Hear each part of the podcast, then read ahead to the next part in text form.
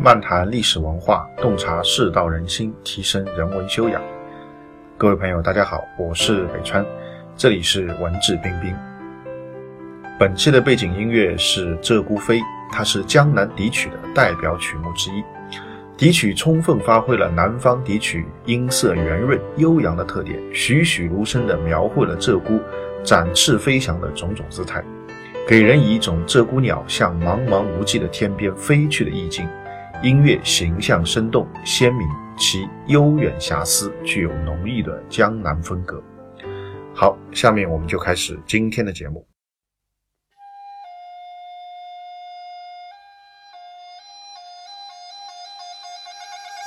啊，今天啊，再来和大家介绍一位魏晋时期比较有意思的人物啊，他就是这个东晋的第二代皇帝晋明帝司马绍。那么，我觉得这个晋明帝司马绍啊，他是两晋啊，就是西晋和东晋，可以说这个一百五十多年以来啊，两晋总共延续了一百五十多年，一百五十多年当中啊，我觉得是啊最有才干、这个最为出色的一位皇帝啊。那么，当然这个两晋一百五十多年啊，十几个皇帝啊，我觉得绝大部分都是都是不行的。那你说他们是酒囊饭袋，我觉得也不为过啊。那么相对来说啊，这个比较好的。比较有才干的，我觉得啊，三个人。那么，首先是西晋的开国皇帝啊，晋武帝司马炎啊。那么，虽然他是站在爷爷、伯父和父亲的肩膀上啊，继承了这份家业，然后开创了这份基业，但他本人我觉得多少还是有点本事啊，多少还是有点本事，能够啊这个改朝换代啊，然后呢能够这个统一了，重新统一了中国。啊，又在世的时候呢，又让这个统一的局面维持了十年，啊，一直到他去世，啊，还压得住各方的力量，我觉得这个啊，他还是有点水平啊。那么第二个呢，就是啊，这个东晋的开国皇帝啊，前面司马炎是这个西晋的开国皇帝，第二个就是东晋的开国皇帝，这个晋元帝司马睿，啊，他能在北方半壁已经完全残破、完全沦落到这个胡人之手的这种情况下。跑到南方来啊，建立半壁江山，而且能够守得住，啊，能够这个让晋朝又延续了一百多年，啊，我觉得这个它本身啊也是一种才干的代表啊。但是呢，他们这两位开国皇帝，我觉得都不如今天我们要来谈的晋明帝司马绍。司马绍就是前面我们讲的这个晋元帝司马睿的长子啊，他是司马睿的长子。那么司马睿去世以后啊，那么司马绍呢就登基。做了皇帝啊，这就是东晋的第二代啊。他去世以后呢，他的谥号叫明啊，所以呢，后世史家呢就称他为叫晋明帝。那么这个司马绍他从小就非常的聪明啊，从小就非常的聪明。在这个晋书当中啊，那曾经也有记载啊，他的啊小时候的一段趣事，说他小的时候。他的父亲啊，就喜欢把他抱在这个膝盖上啊，抱在这个膝盖上就逗他玩啊，跟他聊天啊。然后呢，当时正好有使者从长安来啊，有使者从长安来。那么他的父亲呢，就因着这个事情呢，就问他，他说：“你说这个长安离我们比较近呢，还是太阳离我们比较近？”然后呢，这个 司马昭就说了：“他当然是长安近啊！你看现在不是有人从长安来了吗？但我从来没听说过啊，有人从太阳来的。”哈 哎，所以这个话有没有道理？有道理。所以这个司马睿就觉得，哎，很有意思啊。我儿子挺聪明的。你看，有人从长安来，我经常能够见到，从来没有听说有人从太阳来的，说明太阳很远啊，就没有人过得来啊，对不对？长安离我们比较近，所以有人能够过来。哎，儿子挺聪明。然后呢，隔天摆酒啊，这个宴请自己的这个部下，大家在一起喝酒的时候，哎，又把这个小孩叫出来啊，就像我们现在很多家长让小孩喜欢在。家庭聚会上唱个歌啊、跳个舞啊，表表演一下、背个唐诗什么的 哦。我们现在很多家长也很喜欢做啊。当时司马睿啊，他也喜欢做这个事情。他想在自己的部下面前嘚瑟一下，你看我儿子有多聪明啊。然后呢，就把这个小孩叫来，叫来以后呢，又问他，他说：“你说啊，这个长安近还是太阳近啊？”哎，昨天不是说长安近吗？今天改了，改成说什么呢？太阳近。他说太阳离我们比较近。哎，这个。其实当时喝酒的其他人，我想可能还没什么，因为他们没有听到过昨天他的回答。但他的老爸一下子就，这个可以说是大惊失色。哎，你昨天不是说长安近吗？你昨天还说长安近的理由不也说的挺好的吗？今天怎么又改口说太阳近了呢？那太阳镜的话，用你昨天这个理由套不上啊，你怎么来解释呢？那就替他着急。但没想到这个熊孩子一点都不着急啊，慢悠悠的说什么呢？你看太阳，我们抬头就可以看到，而长安呢，我抬头看不到啊。不要说抬头，我垫脚也看不到。所以抬头能看到的东西，就是离我们比较近；我看也看不到的啊，就是离我们比较远。啊，所以他这个解释又很合理啊，又很合理啊。所以司马睿啊，啊，可以说这个史书上记载叫异其之，就更加的稀罕他啊，更加的觉得这个小孩不得了啊，这个小孩挺 太聪明了。因为不管怎么说都是他有道理，对吧？你说长安近啊，他就可以讲出长安镜的理由，你也不能反驳他。你说太阳镜，他就可以讲出太阳镜的理由，你也不能反驳他。哈啊，所以这个其实是他小时候的一个故事。那么从他这个几岁时候的一个故事，你就可以知道啊，他非常聪明啊，非常非常聪明的一个小孩。那么长大以后呢，也是啊，可以说是文武双全啊，文武全才啊，这个呃，这个治国也懂啊，这个打仗也行啊。他在位时间很短，只有可以说不到三年，就差两个月到三年啊。三年的话就三十六个月，对吧？那么他应该是只有三十四个月啊，在位时间只有三十四个月，但是呢。他平定了东晋啊立国初期非常有名的一场内乱，这个叫王敦之乱啊。当时这个晋元帝司马睿能够来到江南立足啊，登基称帝建国，跟王家的这个扶持是密不可分的。那么琅琊的这个王氏啊，是当时啊晋朝的名门望族。那么来到南方的两位王氏啊。这个首领啊，一位叫王导，一位叫王敦啊，他们是兄弟两个。那么王导呢是文官，王敦呢则是武将，所以一个呢就做了宰相，一个呢就做了掌兵的大将军。他们两个人共同辅佐司马家啊，能够在江南继续立足啊，继续延续晋朝啊。所以当时在江南有所谓叫“王与马共天下”的这个说法啊。那么。晋元帝在位时间也不长啊，就是司马绍的父亲啊，司马睿啊，那只做了六年皇帝，这六年一直是很憋屈的啊，就是一直被这个世家大族，尤其是王家的势力所压着。那王导还好啊，王导这个人比较的，我觉得比较宽厚啊，这个也不是那么的这个啊，这个锐利的。但他的这个兄长王敦啊，却是非常的霸道啊。这个晋元帝到最后可以说就是被王敦给气死啊，这个忧郁成愤啊。这个然后愤而成疾啊，啊，最后呢这个去世了啊，当时年龄也不大啊，就四十六七岁，所以他虽然去世，但是这个王敦之乱并没有结束啊，王敦对朝廷的威胁并没有结束。当时王敦带了兵到了朝廷啊，晋元帝去世以后，他甚至想改立太子啊，他不想啊立这个司马绍，也许他觉得司马绍已经成年了，二十多岁的小伙子不好对付啊，他可能想是不是搞一个小皇帝立立，但是啊，当时朝廷的群臣啊，大家都很拥戴。司马绍，所以王敦也不敢轻举妄为。但是呢，他仍然在司马绍在位期间，他发动了叛乱啊。当然，这个口号是还是说要走清君侧啊之类的。那么，面对这样的一种叛乱，当时朝廷的力量是不如王敦的。司马绍是采取了积极的应战的措施，而且呢，他啊非常大胆的微服深入敌阵啊，微服深入敌阵去查看王敦的这个军营。啊，看看有什么漏洞，看看有什么破绽。那当时史书当中记载，王敦在大帐里面睡觉啊，这个睡午觉，就梦见有太阳啊环绕着军营啊，太阳环绕着军营，所以他就被吓醒了。啊，吓醒以后，正好外面有人来给他报告说，发现几个可疑的人。啊，王敦就说啊，我梦见有太阳来环绕君，这个太阳就是天子的代表，他也许是这个啊黄须鲜卑小儿来了。他为什么叫黄须鲜卑小儿？因为司马绍的母亲啊，这个他是北方人啊，跟这个鲜卑族所杂居的这个地区啊，所以可能他这个母亲的家族呢带有一点鲜卑的血统，所以司马绍他生下来以后啊，他就不是这个纯正的汉人的相貌啊，有一点少数民族的这个样子，而且他的胡须呢是黄颜色的，带点黄色的，当然不可能啊，这个明黄的 这个我觉得也不太可能，他应该是带一点偏黄色的啊，所以。当时王敦就叫他这个黄须鲜卑小儿，他说肯定是个黄须鲜卑小儿来了，然后呢就派人出去追。那么当然司马绍他就要逃了，他就他就要走了啊。逃的路上啊，逃跑的这个路上呢很有意思。呃，就他骑着马逃嘛，所以这个马在路上就这个大便了。那么这个大便是热的，刚刚拉出来是热的。那么司马昭就知道说，我如果就这么走掉，后面这些追兵追到这儿会顺着马的粪便，第一个可以找到我，第二个他们一看看到这个粪便还是温热的，那就知道我没逃多远，所以他们会极力的来追捕。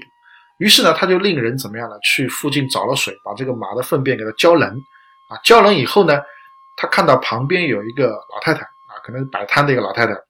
他就把自己的一个马鞭啊，上面镶有很多很多宝石的一个马鞭交给这个老太太。他说：“我们走了以后，会有人过来到这条路上来问我们的啊这个行踪啊。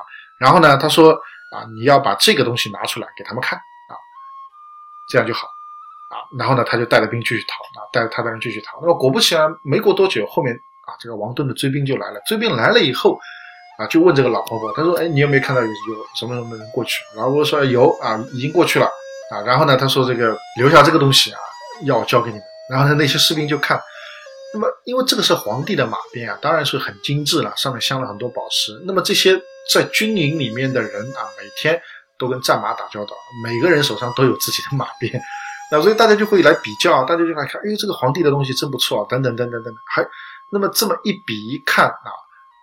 一欣赏，时间就耽搁下来了，啊，他们在那就看着这个很漂亮的马鞭，然后那个晋明帝就跑远了，然后等他们看完马鞭以后，再检查地上的马粪，啊发现这个粪好像早就已经冷了，那想着啊，这个应该是跑得太远了，走已经撵不上了，那索性就别撵了，就回去了。啊，所以这个司马昭就能够啊成功脱逃，啊，所以这件事情也可以看得出他是非常的聪明啊，非常聪明，非常有意思的，又有胆略啊，又很聪明，他敢亲自微服深入敌阵。啊，以一国之君的这个尊贵的身份深入敌阵，啊，同时呢，在逃脱的路上，他知道怎么来让追兵拖延时间，啊，他知道人家对什么东西感兴趣，所以他就留下这个东西，同时在伪造现场，啊，造成说我们已经走远了这个迹象，啊，让追兵就不要来追，啊，所以可以说他是有勇有谋，啊，有勇有非常这个有才干的这么一个领导人。那最后这个在王敦啊发兵进攻这个京城的时候。他亲自来指挥抵抗啊，指挥作战，最后呢就把这个王敦给军队给打败了。那么王敦呢知道自己部队失败的消息呢，也是忧愤成疾啊，最后呢也是可以说是这个气死了啊，跟他的父亲啊是差不多的啊，就活活被憋屈死的啊，可以这么讲啊，要打败仗啊，心里面非常难受啊，非常憋屈，然后呢生病，后来就去世了。那么王敦去世以后啊，这个司马昭可以说就清除了最大的一个敌人。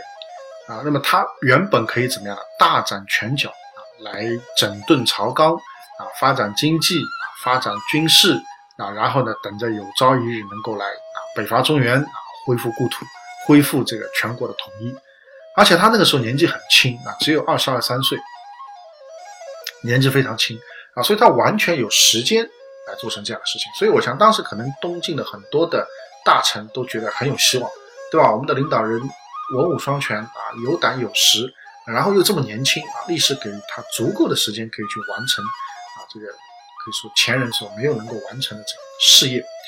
但是呢，很可惜啊，他在位我们前面讲这个三年都不到啊，只有三十四个月啊，在这个虚岁只有二十七岁的时候生病去世了啊，所以这是非常可惜的事情，所以这典型的英年早逝。而随着晋明帝司马绍的去世，晋朝再有没有出现过啊像他一样有才干、有能力的领导人？后面那个一百一百年不到吧，应该是这个九十多年、八九十年，那完全是在混日子 啊，完全是在混日子。这个皇权啊，这个基本上都是旁落的啊，都是跟这个贵族啊、门阀啊共同来啊治理这个国家。啊，所以可以说，随着司马绍的病逝啊，整个晋朝的这个气数就尽了啊。后面的是苟延残喘。那么，如果他仅仅是一个有胆有识、拥有有谋、文武双全的皇帝，我觉得这样的皇帝在历史上也很多。但我为什么今天要把司马绍拿出来谈呢？我觉得他其实还有一点啊是很值得看。那这个是很多领导人所没有的，就他很有自知之明啊，就他对自己啊认识的很清楚，对他们这个家族认识的很清楚。这个怎么说呢？就在这个当时，他曾经问过宰相王导，他说我们这个晋朝的天下是怎么来的啊？怎么我们司马家就做了皇帝了？啊，这个天下是怎么来的？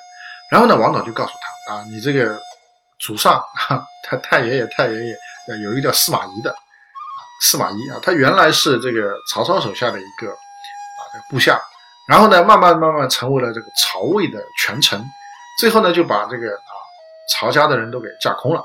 那么司马懿死了以后啊，有司马昭、司司马师、司马昭啊，他们兄弟两个完了以后啊，就轮到你祖爷爷司马炎了。司马炎就篡了这个啊曹魏啊，就是然后呢就改朝换代啊，就建立了晋国啊，讲了很多细节啊，包括司马懿当年怎么啊发动这个高平陵之变啊，来这个消除政敌曹爽啊，然后呢，当时这个曹魏的皇帝这个曹髦怎么？亲自带兵去讨伐司马昭，然后被司马昭手下的亲兵所杀害，啊，这个是弑君的弥天大罪，等等等等，讲了很多。听完这些事情以后，司马绍什么反应？他把这个脸啊就趴在床上，啊，这个脸就趴在床上，这个意思就是说好像啊觉得很没面子、很丢脸的意思。然后呢就讲了一句话，他说：“如果我们的天下真的是这么来的话，那么我们这个天下又怎么能够长久呢？”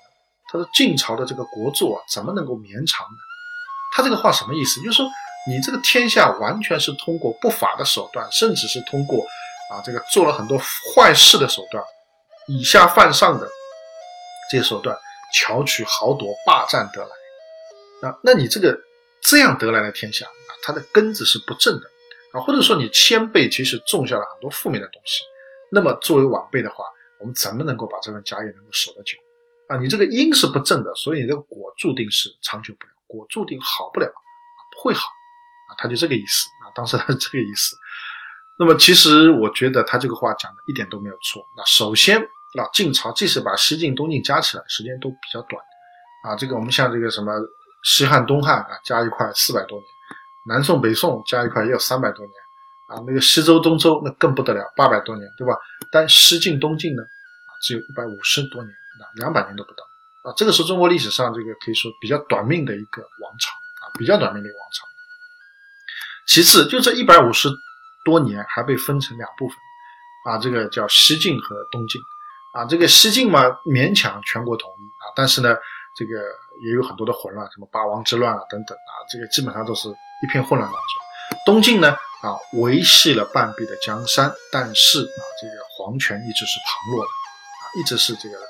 朝廷啊是非常孱弱的啊，到最后还被啊自己的这个权臣刘裕所篡位了，那建立了这个刘宋，所以进士果然是啊这个可以说下场不好，可以这样讲。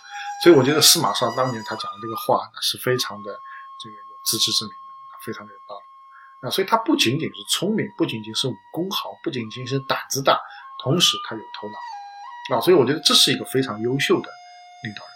但是呢，也许是他。太优秀了，太完美了，几乎没有什么缺点，所以呢，天不假年啊，只活了二十七岁就去世了，在位只有三年啊。如果他能够活到我，我也不说活到七八十吧，能活到五六十，甚至能活到四十多啊，再多活二十年啊，可能这个整个南朝的局面啊，整个这个魏晋时期的这个局面啊，都会不一样，都会不一样啊。但是呢，很可惜啊，天不假年，只做了三年都不到的皇帝。去世，而且他去世以后，整个国家再也没有优秀的领导人出现啊，所以我在想，可能也是因为他实在太优秀啊，方方面面都啊都很好啊，找不到什么缺陷啊，所以呢，老天只能把他的命给拿走哈啊，所以这也是我们中国文化当中很重要的一个观念，就什么都很好的话，那其实就不太好。人生啊要有点缺憾啊，这个才能长久啊。如果你什么都很圆满，那就长不了啊，什么都很圆满就长不了啊。就像易经当中讲的这个季季。啊，季季卦其实是最完美的一卦啊，六爻全部当位，六爻全部相应。但是呢，季季的这个卦辞里面也讲得很清楚，叫初吉中乱，一开始是吉祥，最后就不好了。啊，这个为什么会不好呢？就是因为它太完美了。所以我们做人做事啊，大家有这个概念啊，这个我们什么事情都不要做得太完美，留有一些余地，恰恰是比较好。好，今天的节目就到这边。更多的信息，欢迎大家关注我的微信公众号“北川黯然日章”，在微信公众号首页搜索“北川”即可关注。谢谢。